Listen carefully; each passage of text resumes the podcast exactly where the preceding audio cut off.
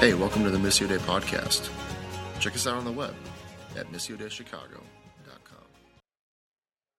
We're in John chapter 20 today.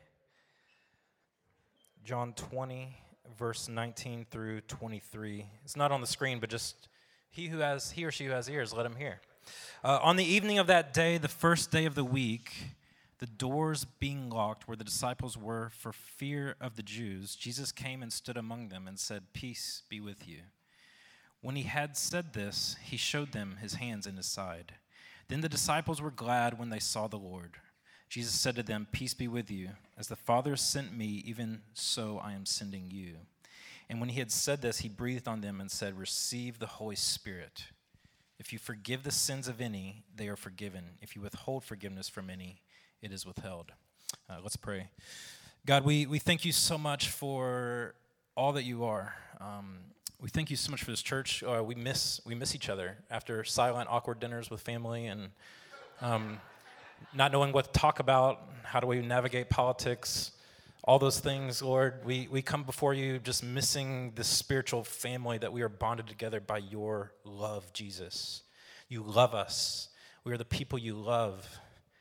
And God, I pray this year would be one where we are so intimate with you. I pray that we lean back on your presence and listen to you. Listen to your heartbeat for us. Listen to your heartbeat for the city. God, may it be one where you transform us. And all God's people said, amen. You guys can have a seat. It's so good to see you. Happy New Year. Happy New Decade. You all look lovely. My name is Brian. I'm one of the elders here, and I haven't taught in a couple weeks, so I feel a little rusty, but we're going to dive in. So as Bam said, we are starting a new season of prayer and fasting. I'd encourage you to, as Scripture teaches, to fast food of some sort if you can. Not that you can't fast Netflix and all those things, but obviously do what's medically important, check with your doctors, all those things. But just in Scripture, just it's something that's the early Christians did. People who wrote about Christians in the 3rd century said that the church fasted so that they could give food to the poor, which is amazing. So just as you fast, I think one thing is as we go into the new year, we kind of begin to all these resolutions. I haven't started any yet. Mine are going to start tomorrow. So I'm on a different calendar, but I think a lot of times when we start these resolutions, have you ever thought about this? That we just kind of borrow each other's resolutions. Like everybody's doing the same thing. I love René Girard. He's a philosopher. He says that all of our desires are borrowed. So like a baby smiles, it's smiling because the parents are smiling, right? So everything we see and want and do, and I'm just thinking, man, how many of us paused in this new year with our resolutions just to say, like, if I'm going to borrow someone's desires for the new year, I want it to be God's desires. Like if I'm going to have to borrow someone because we're human, we're all just wanting what everybody else has, and what if we borrowed God's desires for the new year? What if we borrowed what he wants? And my question today is I want to ask is, do you have a listening life? That's what I want to talk to you about today is we start off with prayer. What does it mean to listen? Like how many of you on your New Year's resolutions was like, I want to listen more, 2020. That's my goal is to be a good listener. Anyone? Oh, yeah, so here's my deal. Like if we are not listening to the voice of God, everything else is just nil. Everything else, it doesn't really matter what we do or what we say. And so as we go into a series on prayer, I was thinking, man, how many sermons have I heard on prayer? I've heard a lot. How many of them stand out to me? Zero. And so I almost am tempted just to say, like, prayer, the best way to grow at prayer is pray. Mic drop, boom, go. Let's just go on with our day. Because that's the truth, is that unless you actually practice this, everything else is just theory. Like unless you actually go home and pray and listen to God and observe, everything we're doing here is just theory. It means nothing. So it's almost, you know, if you hear nothing else, know that. And so as we start today talking about the listening life, I want to start off with Mary Oliver. She's full of wonder. She's written so much great poetry. I want to read a couple of poems related to listening and prayer by her. The first one's called I Happened to Be Standing. Mary Oliver, she passed away a couple years ago. If you've never read any poetry, she's a great place to start. This is called I Happened to Be Standing. I don't know where prayers go or what they do. Do cats pray while they sleep? Half asleep in the sun? Does the possum pray as it crosses the street? The sunflowers? The old black oak growing older every year. I know I can walk through the world, along the shore or under the trees, with my mind filled with things of little importance, in full self-attendance. A condition I can't really call being alive. Is a prayer a gift or a petition, or does it matter? The sunflowers blaze. Maybe that's their way. Maybe the cats are sound asleep, maybe not. While I was thinking this, I happened to be standing just outside my door with my notebook open, which is the way I begin every morning. Then a wren in the privet began to sing. He was positively drenched in enthusiasm. I don't know why, and yet, why not? I wouldn't persuade you from whatever you believe or whatever you don't. That's your business. But I thought of the wren singing, what could this be if it isn't prayer? So I just listened, my pen in the air. And the second one is called Praying.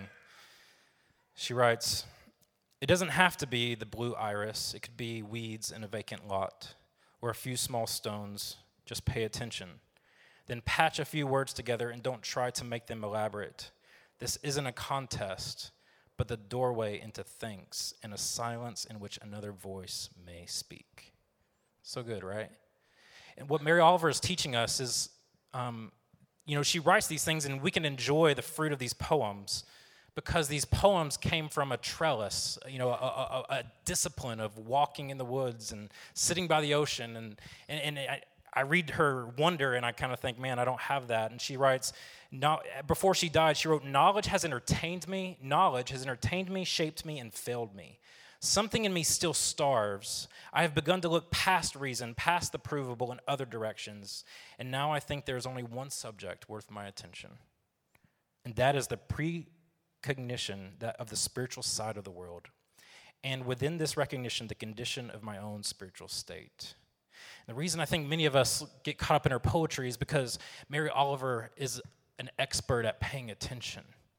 And I think before we start talking about prayer, like we almost kind of have to start, as Bam talked about, deconstructing the fact that our attention spans in our day and age are horrible. I don't know about you, but I tried to read a book from the other day, and I was like, why can't I read? Like, I can't read a book anymore. Like, I can't finish a book. And I started to realize, like, our brains are being shaped and formed with lower and smaller attention spans. And so we must learn the craft of attention in an age of distraction. That's what prayer is. It's an attention to God's voice. So we must have a listening life. We have to have attention to God's voice. There's a lot of Christian jargon, debate about which is better, hearing or doing. But what's interesting is Scripture never separates the two. James 1 says that let no one be a hearer of God's word, but a doer also. Jesus said in Matthew 7 that one who hears this sermon, he preached the Sermon on the Mount. He says anyone who hears this sermon is like a man who built his house on a foundation, and the wind came, the storm came, and knocked the house over. It couldn't knock the house over because it was on the foundation. But anyone who hears my word and does not do it is like a person who builds their house on a sand, and when the storm comes, the house is washed away. And so the great Shema, the whole foundation of the Jewish faith practices, would say the Shema every morning, midday, and noon. And it begins with the word Shema, which is the word hear in Hebrew. It says, hear this, O Israel. Hear this, O Israel. The Lord our God, the Lord is one. You shall love the Lord your God with all your heart, with all your soul, with all your might. And these words that I command you today shall be on your heart. And then this is amazing. That same word Shema later, all throughout Scripture, is used interchangeably with doing. Check this out. Exodus 24, Moses is making a covenant with God after they rebelled and made this golden calf. And Moses came and told the people all the words of the Lord and all the rules. And all the people answered with one voice and said, all the words that the Lord has spoken, we will Shema. We will do. So the word hearing and doing are inseparable. Have you ever thought about how sound requires a response? that sound requires a response. If you hear a siren that goes by, there's like sounds all the time. Our son, Jude, is sometimes sensitive to sounds and doesn't hear anything. Parents are often like, you're not hearing me, you're not listening. What does that mean? You're not obeying me. So hearing and obeying are inseparable. You can't hear something and not obey it, or it's not hearing. That's what Scripture is constantly telling us, that when someone screams in pain, what happens? Our bodies, we run in that direction. We hear jackhammers, it's alarming. Someone says our name in a loud way, we turn around. I remember when I was in junior high, I was warming up a pitcher before the game.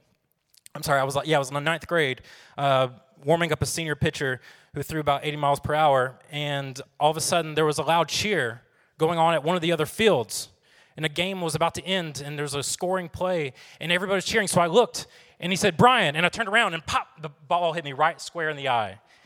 10 stitches here and 3 stitches here. Fell down, and then one of my friends comes up, and the first thing he says is, I heard that. My point is this, is that sound, Brian, requires a response. The cheering requires a response. When we hear things, it requires a response. When God speaks, it requires a response. It requires a response when God speaks. If you hear God speak and we do nothing about it, it's not hearing. It's not hearing. It may be listening. I don't know where that breaks down, but it's not what Scripture calls hearing. So I want to talk about, what does it look like to listen to the voice of God? How do we hear God's voice? Listening is so important to Jesus. It was his first parable, right? He says there's some people that there's these different hearers, and anyone with ears, let them hear. And it's like this seed on the path. He says there's the rocky listeners. They're a little slow. They don't get it. There's the thorny listeners, slowly allowing the power of distraction and the accumulation of wealth to suffocate the word. He says then there's those who hear on good soil. So the question is not, will we listen? All of us are listening. Sound requires a response. The question for 2020 is, whose voice are you going to listen to? Because we are all listening. We listen so much that we have systems of listening. It's called social media that curates your listening of which voices you will listen to and that won't. That's why when you go home, you're like, why are we living in 2 different countries? Because we are listening and curating our voices. So who are you going to listen to in 2020? Or is it the voice of the Lord? Or is it some other voice? And how are we going to learn to manage our distractions? The distortion can be, no other place on the planet applauds the word binging except for the word binge watching, right? If you're like, hey, what'd you do this weekend? I binged eat. Everyone's like, that's amazing. How was it? Hey, what'd you do this weekend? I binge drinked. Oh, really? Tell me about it. Was it good? Would you binge watch? Binge watch? What did you watch? How many seasons? You know, like I remember talking to one friend. I was like, what are you doing on Saturday? He's like, that's my binge watch day. I just binge watch 12 hours to catch up on a couple of seasons. I was like, what would happen if we gave 12 hours a week to listening to what God wants to say to us? What would happen if we gave that amount of time to listening to God's voice and what he wants to say to us? Mary Oliver says, attention is the beginning of devotion.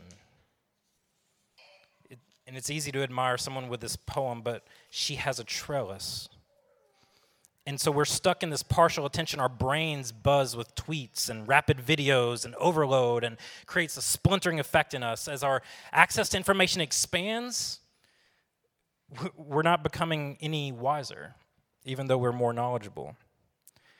And so consider Jesus. What Jesus does is not only does he ask us to listen, but he listens to us.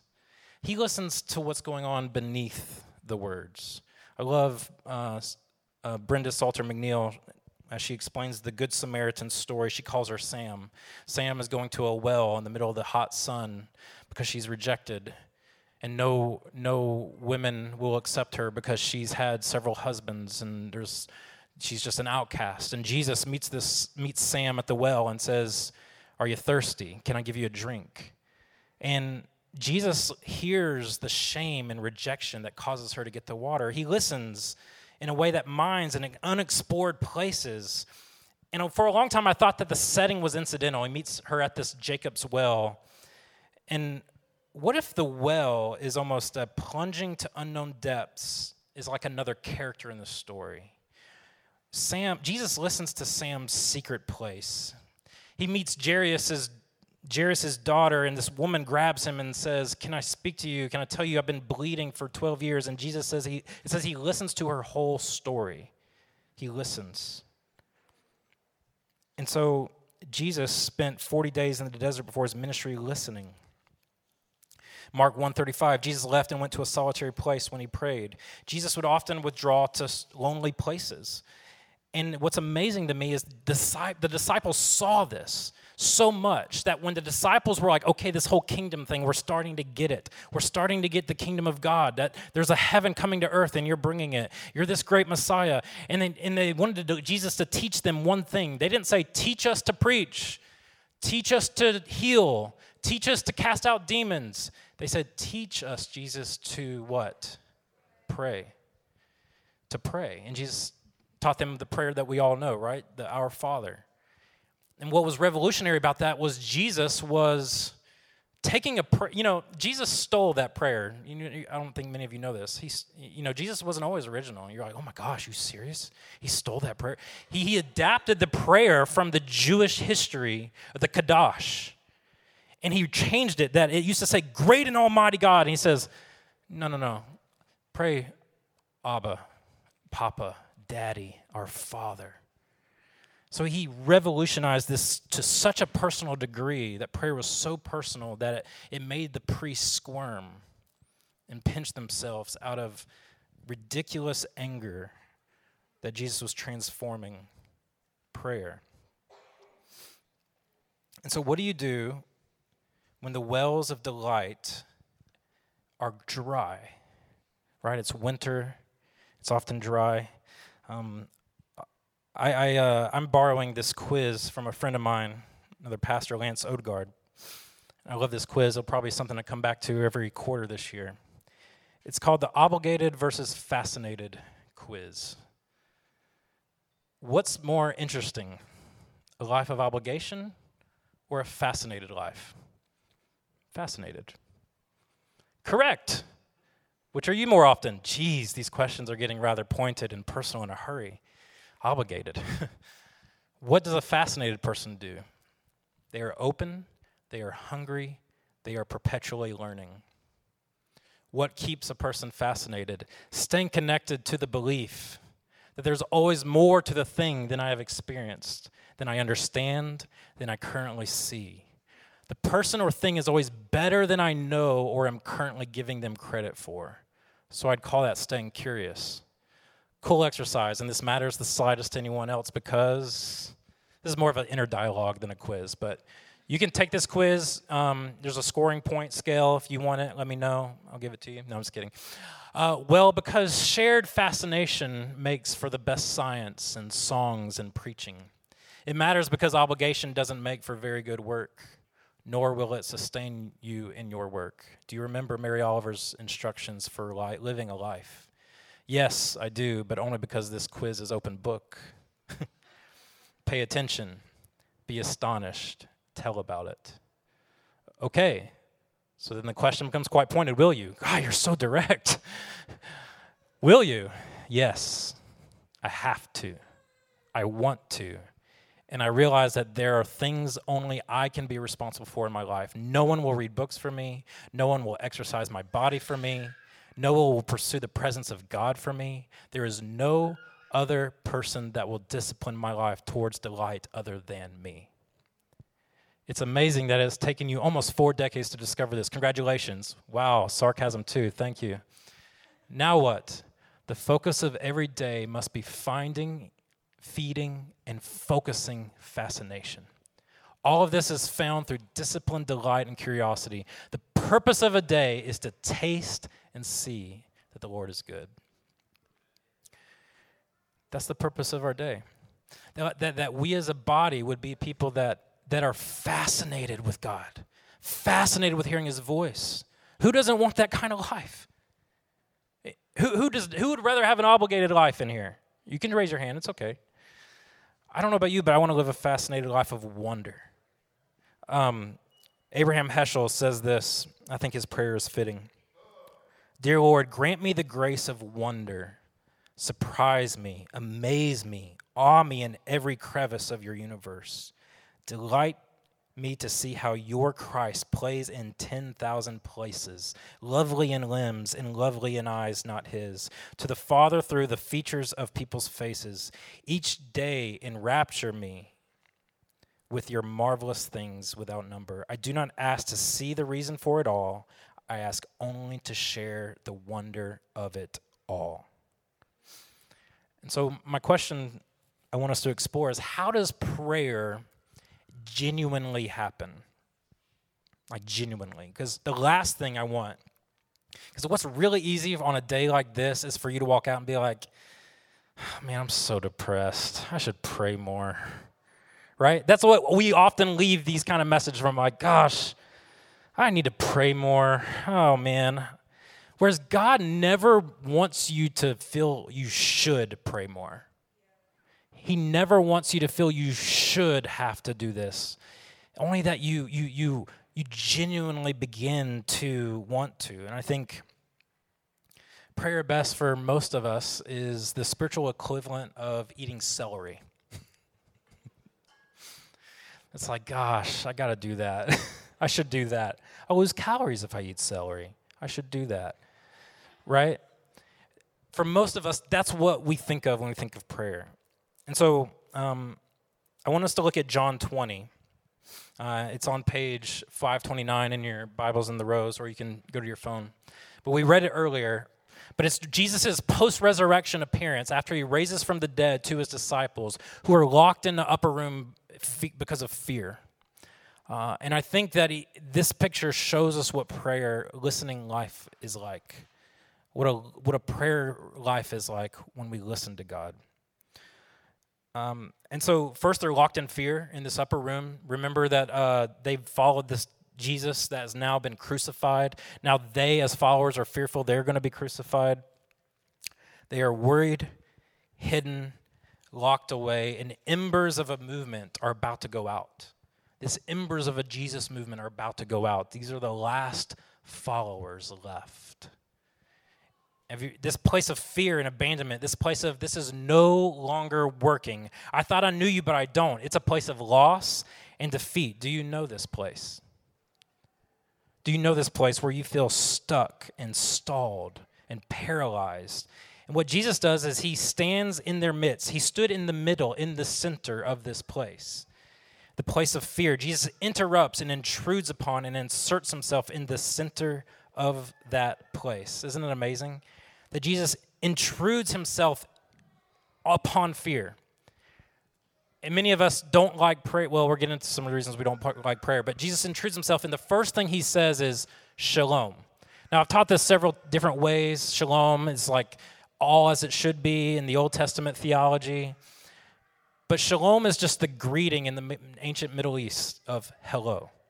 Does anybody, what other languages do you know of that are the words hello? Anybody? Rapid fire. That's one. What's that? Bueno. Hello? Bueno? Is that? That's good. That's good. Hola, hola. All right. Anybody, what other languages is hello? Any other hellos? Ni hao, right? Chinese, right? Mandarin? Bonjour, French? Marhaba, Arabic? Any other? Hello? Ciao. Right? All these are these greetings, right? And when you have kids, you know, right now my son Jude, he goes to preschool, and all these kids are like, hey, Jude, which, you know, he loves that song. He gets it all the time. He's always like, Alexa, play Hey Jude. But Jude just like, well, he'll be like, hey, and he'll just keep walking. I'm like, Jude, say hello. Like, you say hello. You have to teach kids to say hello. Otherwise, they're just like, stand there. You're like, hello. Oh. It's like you have to teach human beings to greet one another. I love this, that Jesus resurrects from the dead, and his very first words are, hey. I love that, because what Jesus is saying is, I'm here. And I see you, and we are here together. And for us to pray, the very first thing we have to do is to hear Jesus say hello. And we have to say hello back to every day, to greet the day, say hello to what's going on inside of us. Hello, shame, I see you. Hello, fear, I see you. Hello, Jesus. Hello. It's just the most important word for us is to learn the power of hello, to say hello. And so why don't we listen? Why do we not listen in prayer? Why? A couple of reasons. Number one, we'll go through these quickly. It's the fear of being naive. There's nothing worse for the city of Chicago than a 20 or 30 white something who moved from the suburbs to come to the city and act like they know everything. And so we learn our lives learning to be masters of this city and learn to master things.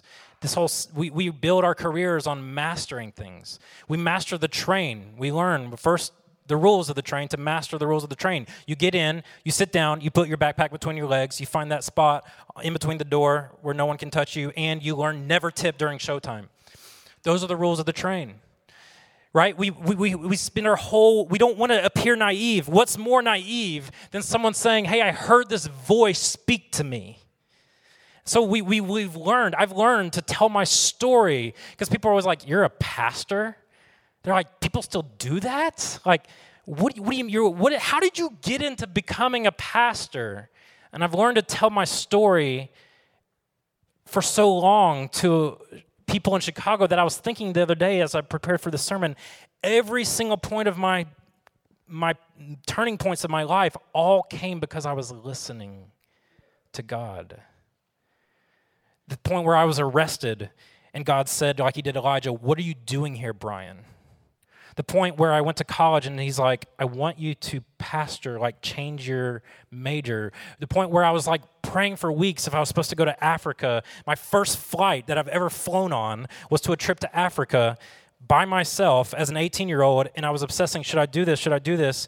And I was in the middle of a service and the song came on, Send Me, and I looked up and saw a picture of a kid in Africa, which wasn't there before. So like moving to Chicago was out of prayer and fasting. Like everything I looked at is because I was listening. And that's not to say that anything's great about me. This is the life I want to get back to. But many of us, we don't hear because we don't want to be naive. Secondly, I think most importantly is this. We fear what God may actually say.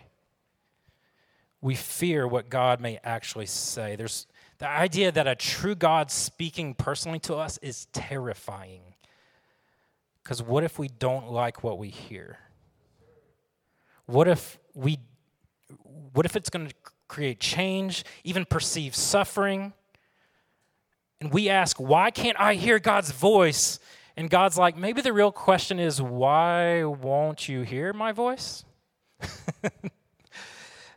And so there's this sense of spiritual deafness, and that's an issue of a soft heart, that we need soft hearts. We are called to open up and listen. Some people say, well, the Bible's all you need. Everything's in the Bible. When we do listen, we should do two things. We should always check and make sure it aligns with Scripture. Number two, we should say, does it sound like Jesus? Great filters. But the idea that God only speaks and restricted to papyrus written thousands of years ago makes for a very dusty faith. That God still speaks loudly in multiple ways, in 10,000 ways, through dreams and pictures and words and images and conversations and children and babies and creation and wind and oceans and whatever he meets you in, he speaks. And you can hear the different denominations and tribes arguing, well, he speaks through worship. No, he speaks through sacraments. No, he speaks through a particular leader. No, it's through a whole group consensus. No, it's through a scripture. No, it's church history. It's silent contemplation. It's loud voices. It's tongues. It's visions. It's dreams. Louder and louder, louder. Softer, softer, softer. God speaks personal to us. That's the point. And anybody who tries to put a limit on how God speaks is only a smokescreen for fear. Fearing that they may hear God speak in a way that they don't want him to speak. And so we fear what God will say. Number three, we fear silence. What happens if I get silence? What happens if he doesn't speak? And what I love about was Elijah. He said he was there listening for God, and he listened to the great wind. It was so strong, and he heard nothing. And these were all the ways God previously spoke, by the way. Then there was a loud wind and nothing, fire, nothing, earthquake, and then the sound of sheer silence. And I love it, said Elijah said he heard the silence. He heard the silence, and he heard God speak. The author of 1 Kings is stirring up like this dangerous cocktail of deja vu, of where he hears what Moses, how Moses heard from God, and then he's like, here it comes. It's in the earthquake. It's in the big noises, and God's like, no. For you, it's silence. 3, we also fear, or 4, we fear of doing it wrong. We fear of what if we're praying wrong? What if we do it wrong? What if we're not saying this right? And then here's why we would listen. So why would we listen? Number one, all of us are living stressed out lives. We're living stressed out lives because of the fear of naive, we're trying to whiteboard our life out and strategize our life like the world does, and it's stressing us out. So we've traded in the appearance of a naive life for a stressed out life. Does that make sense? Instead of in faith and trust, which appears naive to the world, we've decided to live as the world does and be equally as stressed out. So we live stressed out lives. We need a listening life. Number 2, complaint is welcome. We should listen because complaint is welcome. We can complain to God, and he hears us, and he listens, and he allows us to listen. Prayer has taught me 2 things. 1 is patience. And number 2 is a sense of humor. That when I pray to God with my complaint, God listens, and then I laugh at myself.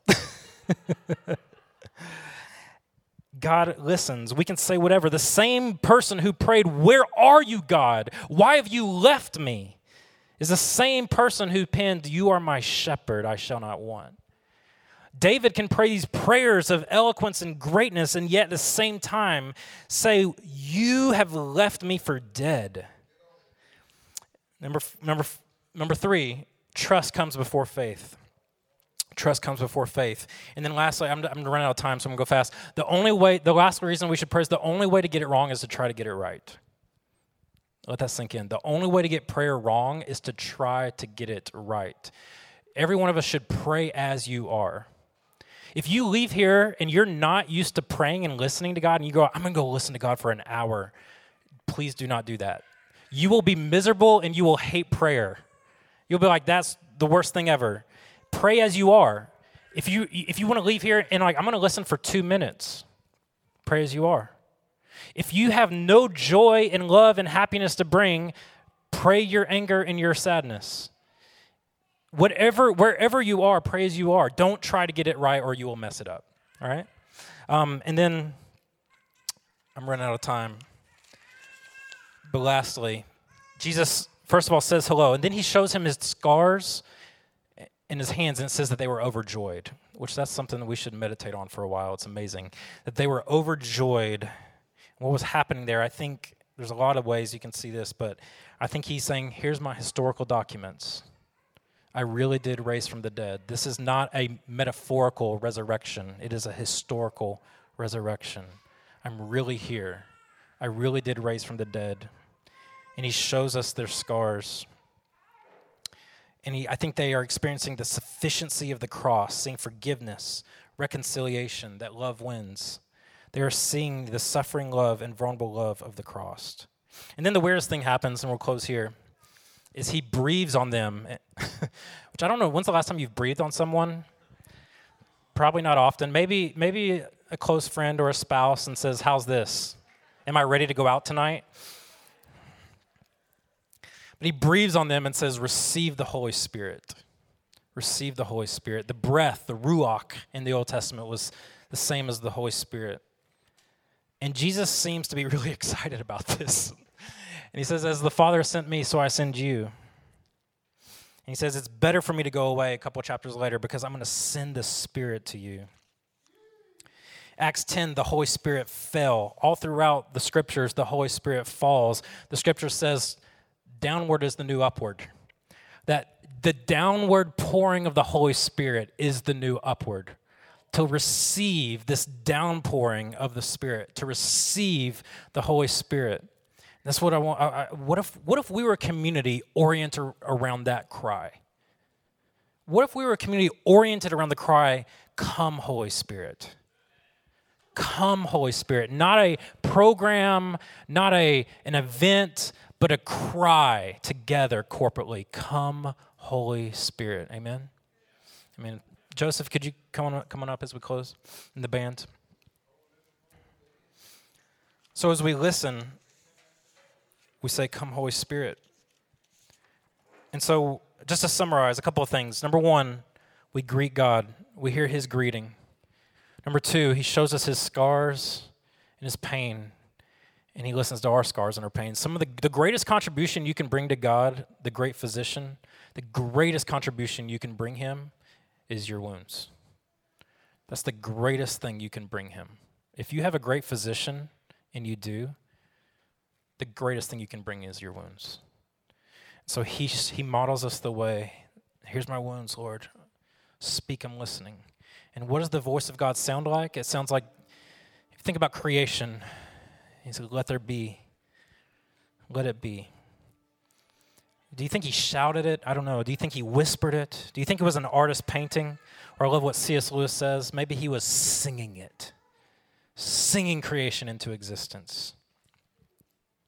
But I'll tell you some things. This voice, it will never try to convince you. It'll just speak. It'll never try to convince you. It'll just speak. And the question I want us to ask, will you welcome the Holy Spirit this year? And if you're welcoming the Holy Spirit, you're welcoming a transformed friendship. You're welcoming a power that's not your own. You're welcoming creativity that's not your own. You're welcoming conviction, someone to help you discern rightly. And you're welcoming a lot of gentleness and respect. Respect for yourself and gentleness to yourself. You're welcoming someone who attends to the conversation beneath the conversation. Would you guys stand as we pray?